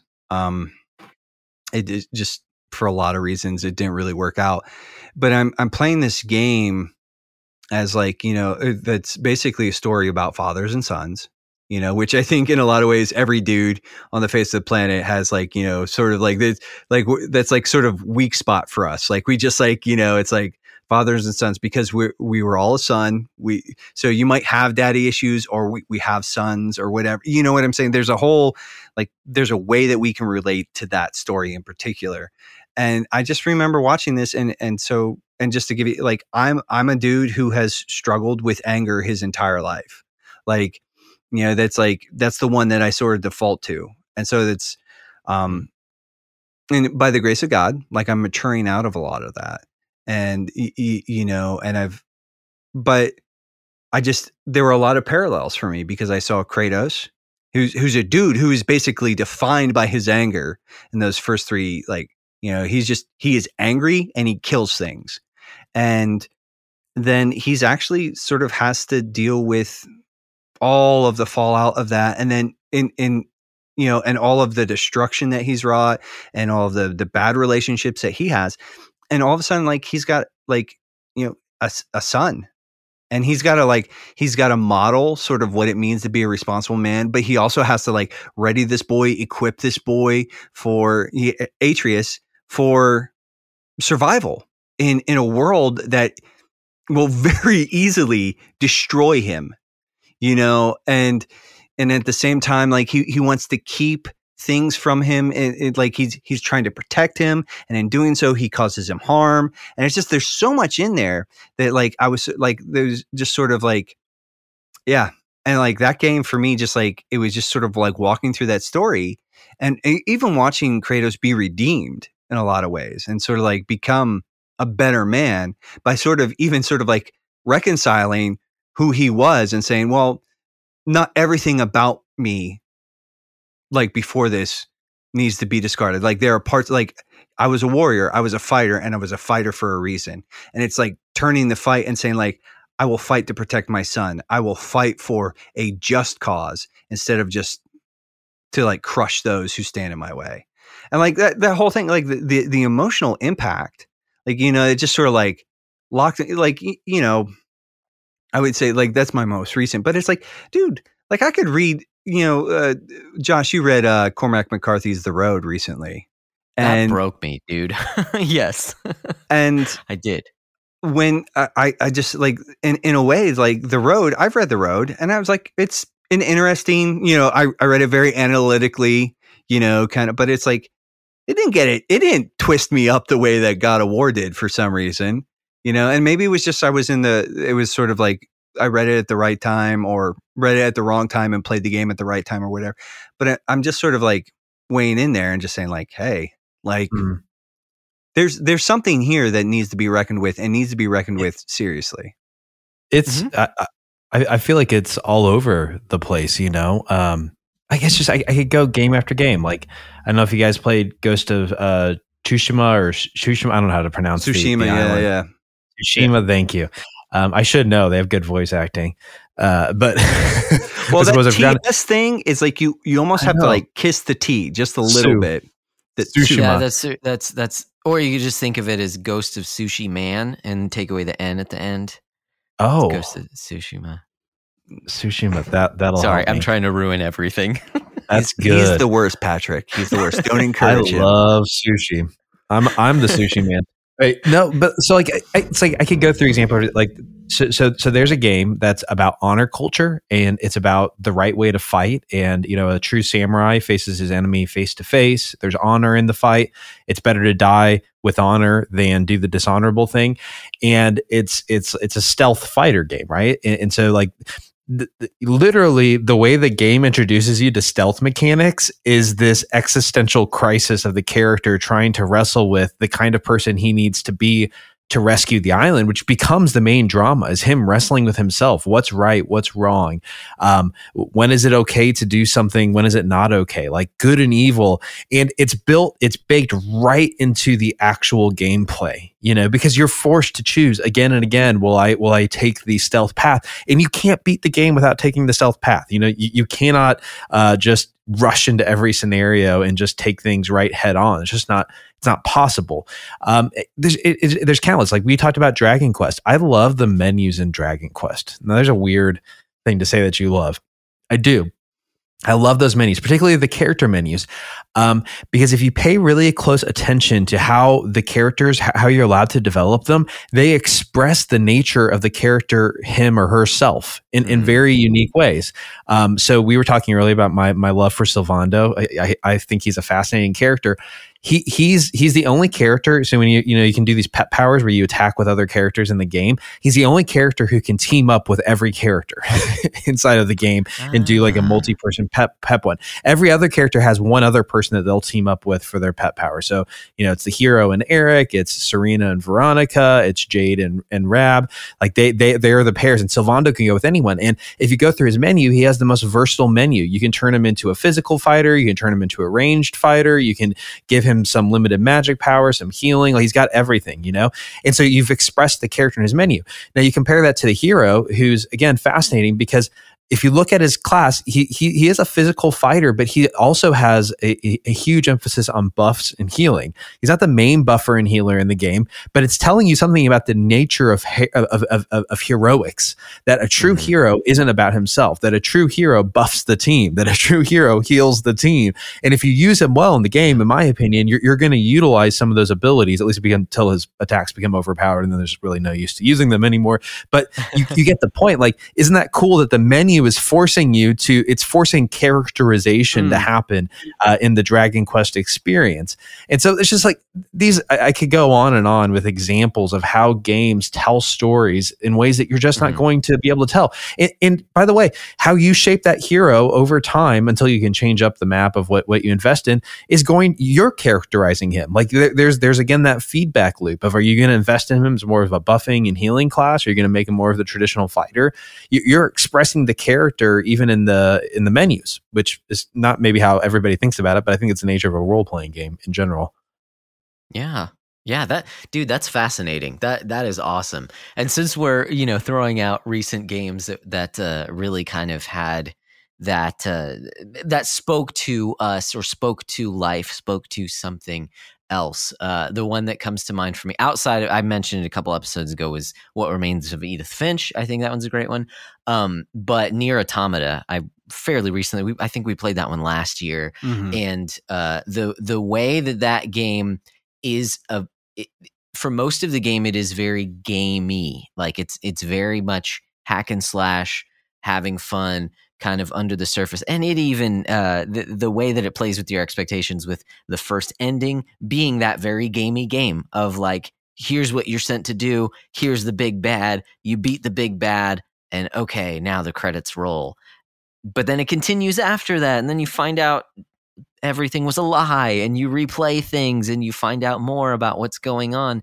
And the game finally at the end of it becomes this statement of how everything you've been fighting for and everything the characters that you have come to love have deeply like given their lives to and in nothing like uh, how empty they are at the end of everything to the point where you have characters like it's a robot it's not a human but a robot is asking you to either lobotomize them or just destroy them outright because they cannot accept the fact that everything that they had tried to create has backfired. Um, and the way that the game ends with uh, you know, th- this is just full spoilers, but we've had a full episode on the game. The way that the game ends with this um, very moving piece that's like well, we don't know what we're doing, but we're going to fight against the darkness and we're going to hope that it does something. So band together. Let's hold, let's lock arms together as a team and fight against the darkness, even though we have no chance of winning. And that cognitive dissonance for me is, is like, it's, it's one of my favorite games because it's, I think it's a profound picture of life apart from Christ because ultimately the bottom falls out of everything outside of having um, a creator who um, is not only great but is also good and who seeks out a relationship with us. Like what? That the, all these these these amazing things about our god that is not that are not present in any other conception of reality. Um, and so i think i think that game has some profound things to say as well. Um, a little bit of switching gears is that I also want to acknowledge um, or or question. Let me just throw out a question here. How much of the the reason so the question we we came to this and then we're talking about these profound experiences we've had in video games. How much of the way, you know, sorry, I'm prefacing it again, but I'll just say it we talked about how video games started as toys right? They, they were they were um, marketed towards children and now they have become this medium that that can speak in a very unique way. How much do you think um, of the the current perception of uh, not taking video games seriously has to do with uh, we, we talked about how huge the industry is but how much of that industry are the and, I don't mean to poo poo these things, but I'm going to throw them out there anyway. The big guns like the Fortnites and the Call of Duties and the FIFAs that by and large are much more gamey games that are about getting the high scores and climbing the ranks and things like that. The online uh th- there's camaraderie there so i guess there's something there's something there too but I also want to be honest and say not every game you play is a profound experience, and probably not a lot of the most popular ones are either. I loved Spider Man 2018. I don't think it had a ton to say, but I really enjoyed my time with it. Do you think that has anything to do with it? That that yes, there are these these uh, you know shining gems there but by and large, is that really what the medium kind of puts forward most of the time? Yeah, I mean, I, I think that's a valid question, and you know, I also want to respond with a, a different question, which is, you know, mm-hmm. give me an entertainment genre that doesn't have highbrow and lowbrow, but mm-hmm. you're just not going to yep. find it. It does not. Yep. It does not exist. Yeah, there's there's Fortnite, there's Call of Duty, and I know there's nothing wrong with playing those games. I've never personally found them particularly entertaining. Uh, that's it's it's lowbrow entertainment. Like it's HGTV. Mm-hmm. It's it's uh it's the romance novel that you picked up at the bookstore, right? Like mm-hmm. I'm, I'm not trying to call it trash. I'm just saying it's it's not it's it's not highbrow entertainment, and there's a place yeah. for that stuff. Like sometimes yeah, you just yeah. want to have a fun game it's, that's just a blast to go play, right? Yeah, it's the office. That's great. You know, mm-hmm. it, it's it's it's it might be your comfort. It might just be something that you enjoy doing, so I have no problem with it. And even then, I, I, do think understanding the medium and engaging with it is is, is important on its own terms. Uh, mm-hmm. but I do think that has created part of the perception of childishness in general. Is the by and large the kinds of games that people see their kids playing, or that they see their spouses playing, or whatever else it is they don't understand it and it looks silly and it looks childish and and it falls into all of the the the stereotypes um you know again my, my main pushback for people is well don't knock it until you try it you know until until okay. you've actually tried not just to play a game and engage with it but try to understand the genre how it works how it functions. You, you really don't have a right to step in and start you know throwing stones and and, and name mm. calling. Um, but i agree with you. There there are gems there's highbrow there's lowbrow and of course there's more lowbrow than highbrow. It's cheap and easy to make you know. Fortnite's incredibly successful. Uh, it's it's a it's a hugely lucrative franchise. No shocker. Um, it, it, probably costs a lot less to keep Fortnite running now than it does to, you know, put together the the next game of the year. It, it's going to be mm-hmm. more lucrative. So again, no shocker. That's what's happening. But I, I agree with you. I think that's part of the childishness. Well, that actually sort of takes us back to the the, the Twitter thread. Um, so just you tweeted out This isn't to say that all video games are artful. High and lowbrow content exists in every medium. Uh, and this also isn't to say that video games can't be addictive or destructive. But again, that's possible with any hobby. Um, you know, put your necessary caveats there. I probably agree. And I did want to pause on that for a minute because I think part of it uh, part of some of the conversation that surrounds video games, especially in Christian circles, right? And you you also sort of address this in a Twitter thread, but is that it, there's an emphasis on sort of the addictive nature, or you know, the fact that it's a waste. Of, you know, you you referenced Mark Driscoll and it's video games. They're they're not sinful. They're stupid. They're a waste of time, and they can be and I think like so part of the, the, in sort of having a mature conversation about this stuff, right, isn't just like when somebody says, "Well, vi- video games are stupid; they're waste for t- waste waste of time." And a lot of times in sort of the Christian enthusiast circles, right, like the Reformed gamers and and you know, um, I'm trying to think of a few others. Uh, what is it? Uh, Geeks, Grace, Love Thy Nerd, Love Thy Nerd. Uh, there you go. Mm-hmm. Uh, but there's there's there's a few of these communities out there, and what what you'll see is like somebody like Tim Challies or writes an article about video games, and he's just like you know he he has a little bit of a take there, and some of what he's doing is he's basically pushing against sort of maybe the addictive and the knee jerk sort of reaction, right? Is like, yo, well, well, football and sports and, and, you know, there's a lot of finger pointing and, and, and again, there's criticisms to be leveled there. And I think there is sort of a, a, por- mm-hmm. a part where it's like, if somebody comes at me and wants to sort of like take me to task for spending eight hours a week playing video games, but they have a 10 hour a week football habit, I'm going to like, I'm going to like say like, okay, let's talk about this because overall, I think the one of the, the big problems is that in America, you know, and I can only speak again, sort of very, sort of to, to our context, we have a problem with entertainment. We just don't engage entertainment as a general rule well or wisely.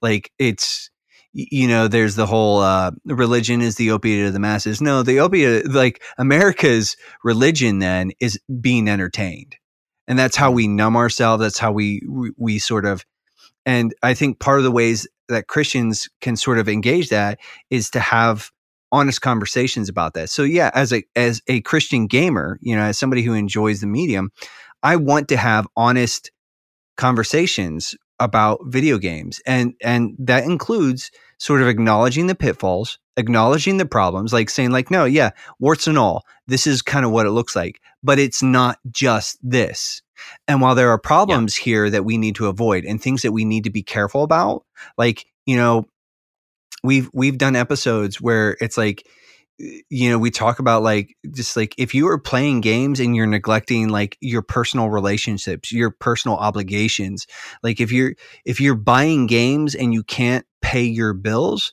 like those are very obvious areas. But like an, another area that might be a little more subtle is like hey, if like you're cutting out like a couple hours of sleep every night so that you can squeeze in a little bit more time playing a video game, that's probably not a great idea either. And that's probably a, a really irresponsible thing to do long term because you need your rest. And while video games are great, and if you can enjoy them responsibly and well, do so. They're also not necessary. They're good. They're and and they're meant to be enjoyed, but you need to do that in the the right context.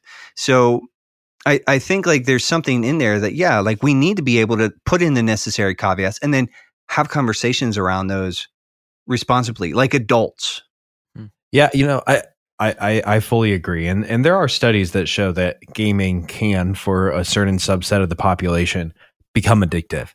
Um, and because of the immersive features of games, I, I, wouldn't be shocked if they have a higher chance of becoming addictive than some other forms of entertainment. You know, I'm sure there's people who who binge read books.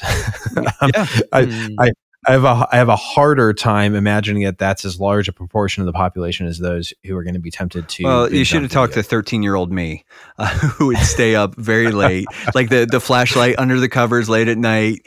Um, yes, yes that was me with Harry Potter as a kid. I could just go hard. Mm. Um, no, it's it's true, you know, and so so I think everything you're saying is is spot on. We should have a conversation about uh, addiction in video games, about responsible use of use makes it sound like a drug, but like responsible use of video games, like. But it's the same conversation we'd have, honestly, about almost any other entertainment format. Mhm. And so it's or not at least we should be having about Yes, any we should be having. We don't tend to have it, and again, that's because of cultural taboos and what people think you can or or you should or shouldn't spend your time on.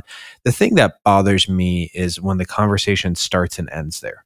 Like that's an important part of the conversation. Mhm. Um, but just look at the way we've oriented this conversation. We've talked about the goodness and the value and the power of video games, which I think affirms the fact that we are creative creatures created in the image of a creator. And uh, we do a dishonor to the medium when when we treat it like a drug that needs to be questioned, you know, that needs to be put on the on the bench and uh, you know just I've got to be the prosecutor and I've got to make my case against it before I've even sought to to understand it. And this fundamentally goes back to a lot of what C.S. Lewis even wrote ab- about his reading of medieval people. He, he he talked about how his goal wasn't to look at the suit of armor; it was to step inside of the suit of armor, and he saw this as an act of love. That what he needed to do was try to understand the world from the author's perspective, because that was a human being made in the image of God, and and and stepping into his perspective was a loving act. It was a self giving, a self uh, killing act almost to become that person. And, and that's I would say the exact same thing needs to happen with video games where we, we if we start by just looking at the armor and talking about it and all the risks that come with it rather than stepping into the armor we failed in the call of of love and charity and self-sacrifice. So again just just the way we frame this conversation i think is the way that it ought to happen. Uh, but i would say nine times out of ten it starts with video games are addictive video games are violent video games are childish. But i mean maybe they're not that bad. You know that's that's usually how the conversation goes Yeah. No, and that's yeah, I definitely think there's well, yeah, I think uh sort of I, I guess I just sort of wanted to get a little bit of a take on that real quick. Uh but this takes me to the next next tweet in the thread. And there's some stuff that we skipped over, but um I want to be respectful of your time. And uh I, I thought this would be a good tweet to sort of maybe like take a couple minutes here and just sort of ask this question of just or not maybe a question. Well, it is a question. Anyways, yeah, they talk pretty someday. But but this this is my you you go on to write. But this is my way of saying, what if Christian media was the first to untaboo video games? What if Christian media took gamers seriously? And I think that and and you the the tweet after you you uh you sort of you mentioned some people john wiley um, the ttv preacher guy and pastor Du- Dustin um, are guys who are trying to sort of do this and in our own sort of way we're, we've been trying to sort of facilitate adult conversations surrounding this and sometimes sometimes we do a better job of that than others but yeah i, I think like th- this is the the the problem or the the way to sort of come at this and i just think and again it's sort of for me my interests are sort of broadly media oriented and i think it, it's sort of saying like hey there's a way to healthily engage media at, as a whole that we need to sort of like carve out some tools and build some frameworks in and, and necessary questions. Mm. and some of that starts just by, by taking media seriously when it deserves to be taken seriously. Like listen i'm not going to be able to wax eloquent about doom 2016 like it is murder chess and it's rip and tear and it's got a banging soundtrack and it's just fun and scary right? There aren't a ton of redeeming elements there. I'll, I'll talk about and be like yeah it's fun. And i'm going to like recommend it to certain people with certain caveats and just be like oh yeah yeah, yeah. And but it's i'm not going to talk about that the same way that i'm going to talk about shadow of the colossus or breath of the wild or final fantasy 9 i i tend to i don't know if you've i, I tend to rip on 7 a good bit um, that's mostly because i'm a jaded 6 fan who feels like 6 got the short end of the stick um, but uh but i I love them both. I, I do too. Uh, Like the way I put it is Final Fantasy VII is a good game, but I'm just I'm kind of mad because I feel like six and nine, which are my two favorites, get a bit of a short end of the stick. Mhm. So, Mm. um, so the question is, how do you feel about eight? I'm just kidding. Eight's, I'm just kidding. eight's the, That's the a whole other it's conversation. bottom tier out of a, a a pile of really great games. Um, so, anyways, but so let's let's sort of take a second here to sort of look at this.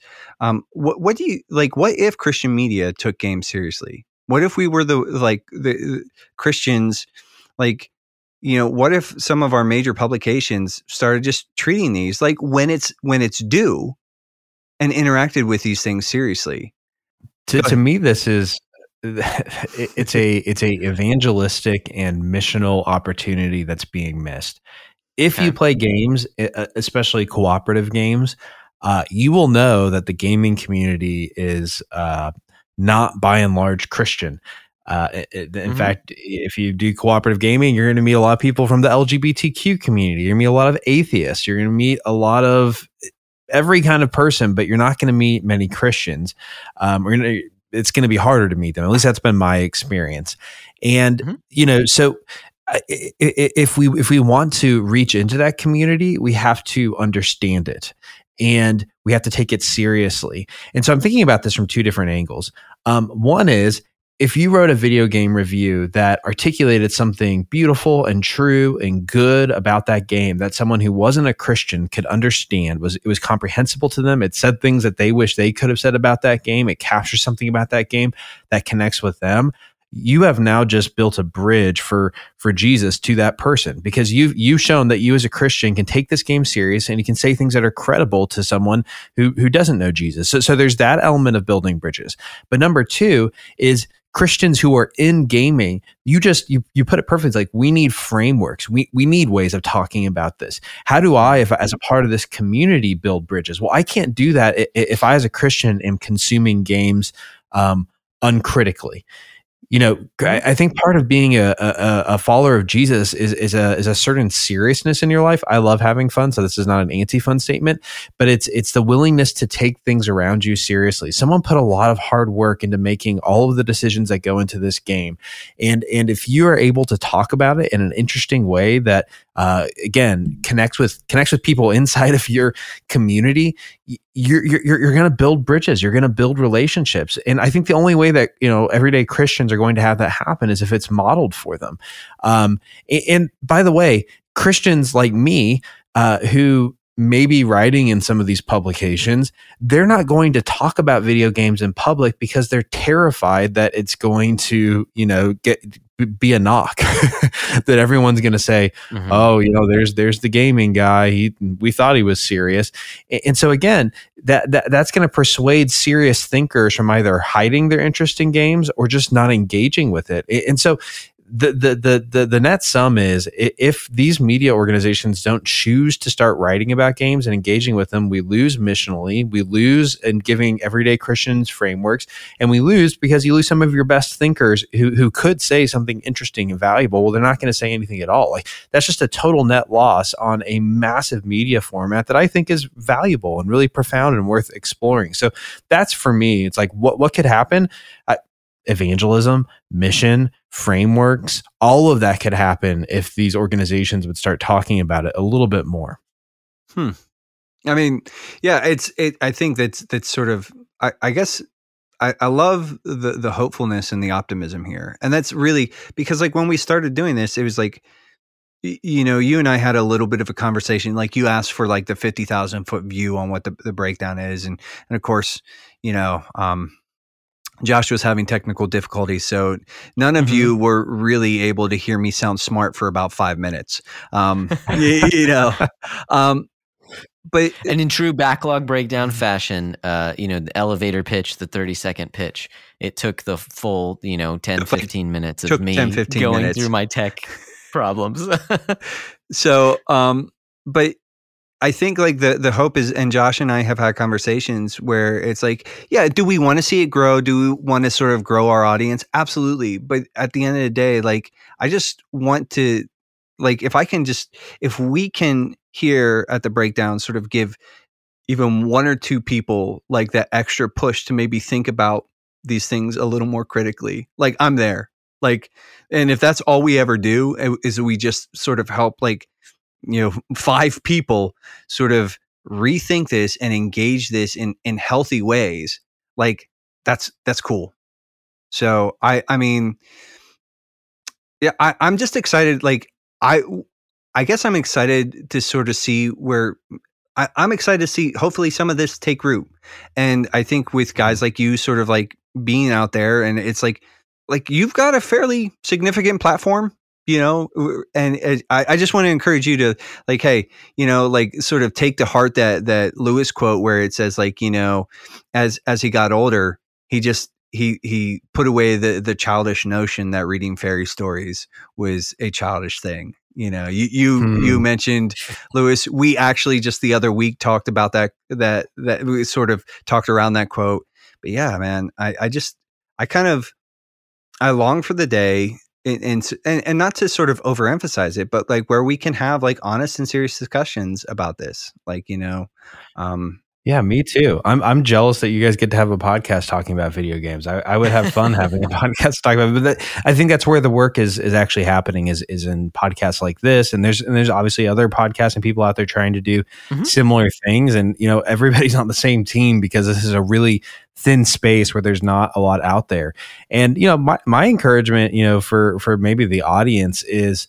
Um, one way to level up your your video game uh, knowledge experience um, is there's actually a lot of really great books uh, I, am I'm, I'm kind of I'm, I'm a yeah. weirdo like i do deep dives on things and so like my deep dive for the last probably two years now is I've been reading a lot of books about video games, which is super mm-hmm. weird. I've read histories of video games.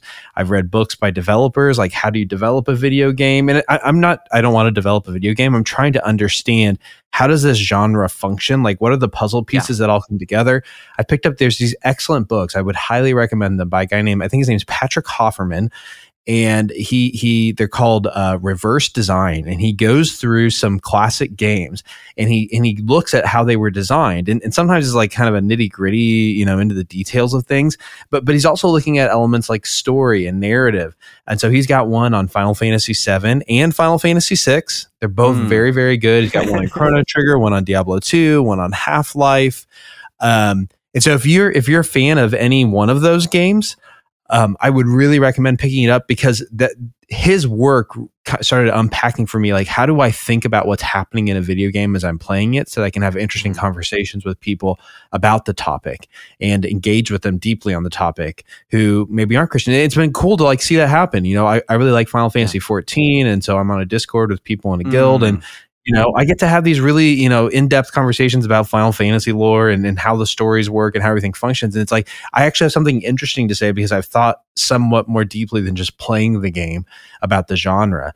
And um, that that's built credibility you know? So when they realize like i'm a christian and you know the the the leader of our guild is a is a is a is a, is a trans person in australia like but that she's a friend now, you know? And so like that's kind of cool that, you know, but it was built on this mutual interest. And, you know, I don't know what God has intended for that friendship, but you know, my prayer is, hey, just make this a small seed in her life that's going to draw her to you in in, in some sense. And so mm-hmm. again, like that's a, it's a small thing, but like I, I would actually encourage people like dig in and don't just dig in by playing more games, like dig in by thinking deeply and engaging deeply with the genre. Hmm. Yeah. I like that, man. Well, I think that's probably a, a good place to sort of put put a pin in this conversation. Um, I, y- you know, you, you said that you at some you're kind of jealous that we get to talk about video games. So I'm going to just sort of throw out an open invitation um, you know, like anytime you, you sort of want to come on here and uh, like sort of like uh, class us up a little bit, like you know, I you know, I, would love to have you on again. But let's start to sort of wind it It'd down. fun to come back. Yeah, yeah. Um, but you know, we sort of where can the listeners find you on the different sort of platforms? Yeah, that that's a great question. I I uh, I limit my social media to Twitter because it's the worst the worst place in the world. um, I'm kind of being serious. All also it's also a joke. Uh, so you can follow me there. It's Patrick K Miller underscore. Uh, you'll find me on there. I'm easy to find because I have an NFT of myself. I, I don't know what that says about me that I that I did that. Had, and it's like hilarious, like the trolls on Twitter, and there's lots of trolls out there. Like when they want to come out, like, "Oh, you're gonna take a dude with an NFT of himself serious." I'm like, well, I kind of write about NFTs, so you know, like that's you know, I'm not a shill or something, uh, but like that's why I did it. Uh, it's not not for for no reason, but whatever. Um, so you can follow me there. Uh, our podcast is called Truth Over Tribe. The book is called Truth Over Tribe. Um, if you are at all interested in how to fight tribalism, or if the podcast isn't so much about fighting tribalism, it's it's more of a cultural commentary uh, from a uh, anti-tribal place, if you will. Um, those are those are things to check out. Uh, but that's that's where you can find me. And I, I hope if anybody's listening to this, um, you know, DM me if you have any questions. I try to be really responsive on Twitter. So uh, yeah, hope hope to connect. Yeah, excellent. Um, Josh, you know, I guess that's sort of, you know, I, I managed to to skip this last time too, but uh, you know, we sort of we do sort of wind down the night. Like, you know, where can people find us? So, mm-hmm. plenty, plenty of different ways. The first place, you know, we're talking about Twitter, our handle is at BB Downcast, and I do. I, I meant to say it at the opening of this, but I, I, you know, we've just been having such a great time. Is that I do find it very ironic that we found each other on Twitter, um, where like our our whole thing that we've been talking about is having like good conversations, like digging into different things. And we found you know why your joke about Twitter was funny, Patrick, is because it's true. You know, it's funny because it's true. Yes, yes. but like video gaming, place. there are diamonds in the rough, right? There are there are good things that can come from it, possibly sometimes. You know, if you look really hard. Just kidding. Um, but th- I I think it's it's awesome that um, the, tonight has been awesome. Our conversation has been great. I think this is going to be a great episode as well. Um, but that's Twitter. You can also, if you have more thoughts, you know, you want to shoot our way, have some pushback, you have some more thoughts on this. You think, hey, that was a short episode. Why couldn't you go any longer? Feel free to email us at the backlog breakdown at gmail.com. We do also have a, a group on Facebook, the hashtag backlog book club, and we have a Discord server as well. Link for that is in the description. If you want to get a little bit more personal on the internet, I typically go by Broccolope, and Nate goes by Nate underscore McKeever. Yeah. That's right. Oh, and I almost forgot. We have an Instagram as well. Instagram.com slash the backlog breakdown. Yeah, yeah, that's we're, a thing. We're, we're sort of. I, I don't know if we're doing any of it well, but we are sort of broadening our social media sort of reach. Um, so now instead of like five listeners, we have six. Um, so um, but uh, one listener at a time. Yeah, yeah. Um, so one for every year. Yeah. oh, oh man. Uh, but you know, Josh, uh, sort of as we are landing the plane, uh, I don't know mm-hmm. if you have any shout outs, but I did want to shout out Logan Sharp from the Reformed Gamers uh, today in oh, our yeah. Discord dropped a really um, I had thrown out that doodle of sort of the the uh, the the logo refresh, redesign that I had sort of been playing around mm-hmm. with in my head. And Logan sort of went like, he was like, hey, check this out. And he basically threw that into and vectorized it for us and, and, and sent us that file. So if you're noticing a spiffy new logo on the podcast feed or on our social media stuff, it's courtesy of Logan. So just want to say, hey, dude, uh, appreciate that. And uh, we'll be using that for a little while. Um, I, I, I dig it. So wanted to give him a shout out. How about you, Josh? Any shout outs? That was pretty awesome. Um, in the past uh, two days, I, I can't think of anything that comes to mind outside of memes, and because I don't want to call anyone out on on funny memes, uh, I I don't have anything this time. I'm sorry. Would you have anything, you know, sort of as a as a closing shout out, Patrick, that you'd like to just say, hey, hey, check out this one thing, or like shout out to whoever? Well, I want to give a shout out to Sylvando from Dragon Quest XI for being the best character despite the episode, which I was not invited to, and I would have defended him. Well, um, you know, we will have to rectify that. I've already, I've already said that. So, um, no, no, no. I, I, I'm just joking. No, uh, any good, any good shout outs out there? Uh, nothing else immediately comes to mind um, other than shouting out this podcast, which I'm excited to share about this on Twitter. And uh, it's just like I said, it's it's you, you, guys are having fabulous conversations on here, and so I think I think your listeners are are lucky. So, anyway, shout out to all the listeners who who are part of this community. You guys all sound super cool. Yeah, yeah. Well, I think uh, you know we'll forego uh, the sort of the challenge updates and and the question for tonight, but uh, there is a question that remains, Josh, and that is uh, Mhm. until next time. We, well, we've done the things that we sort of set out to do. Until next time, what should they do? Guys, keep eating down those backlogs, and we'll keep breaking down the benefits. Sounds good to me.